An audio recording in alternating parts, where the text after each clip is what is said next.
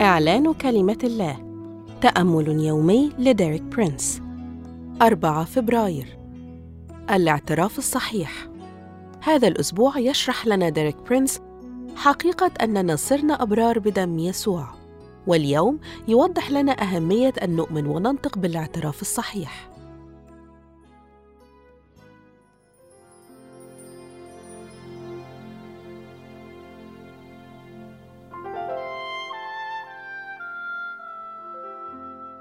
يظن الأشخاص المتدينون أنهم عندما يشيرون دائما إلى مدى كونهم خطاة فهم بذلك قديسون.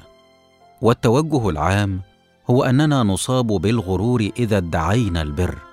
وكذلك فنحن أكثر تدينا عندما نتحدث دائما عن فشلنا وعدم ثباتنا والأخطاء التي ارتكبناها.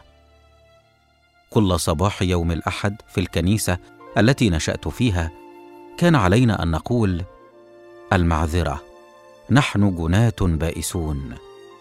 وكنت دائما أشعر أنني لا أريد أن أكون جانيا بائسا.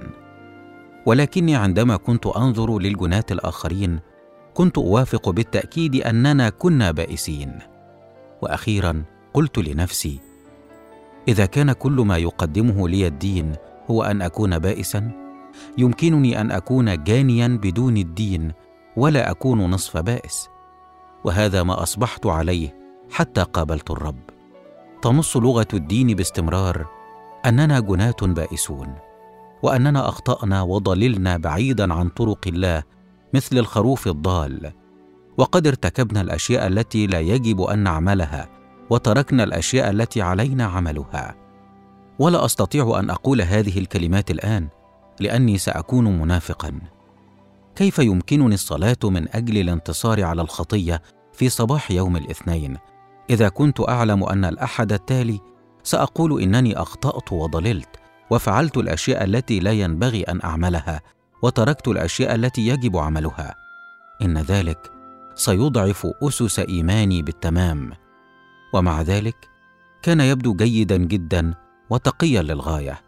لذا دعونا نقدم اعترافنا بحسب كلمة الله التي نؤمن به من كل قلوبنا. ونعلن بدم يسوع أنا متبرر. جعلني بارا كما لو أني لم أخطئ ابدا.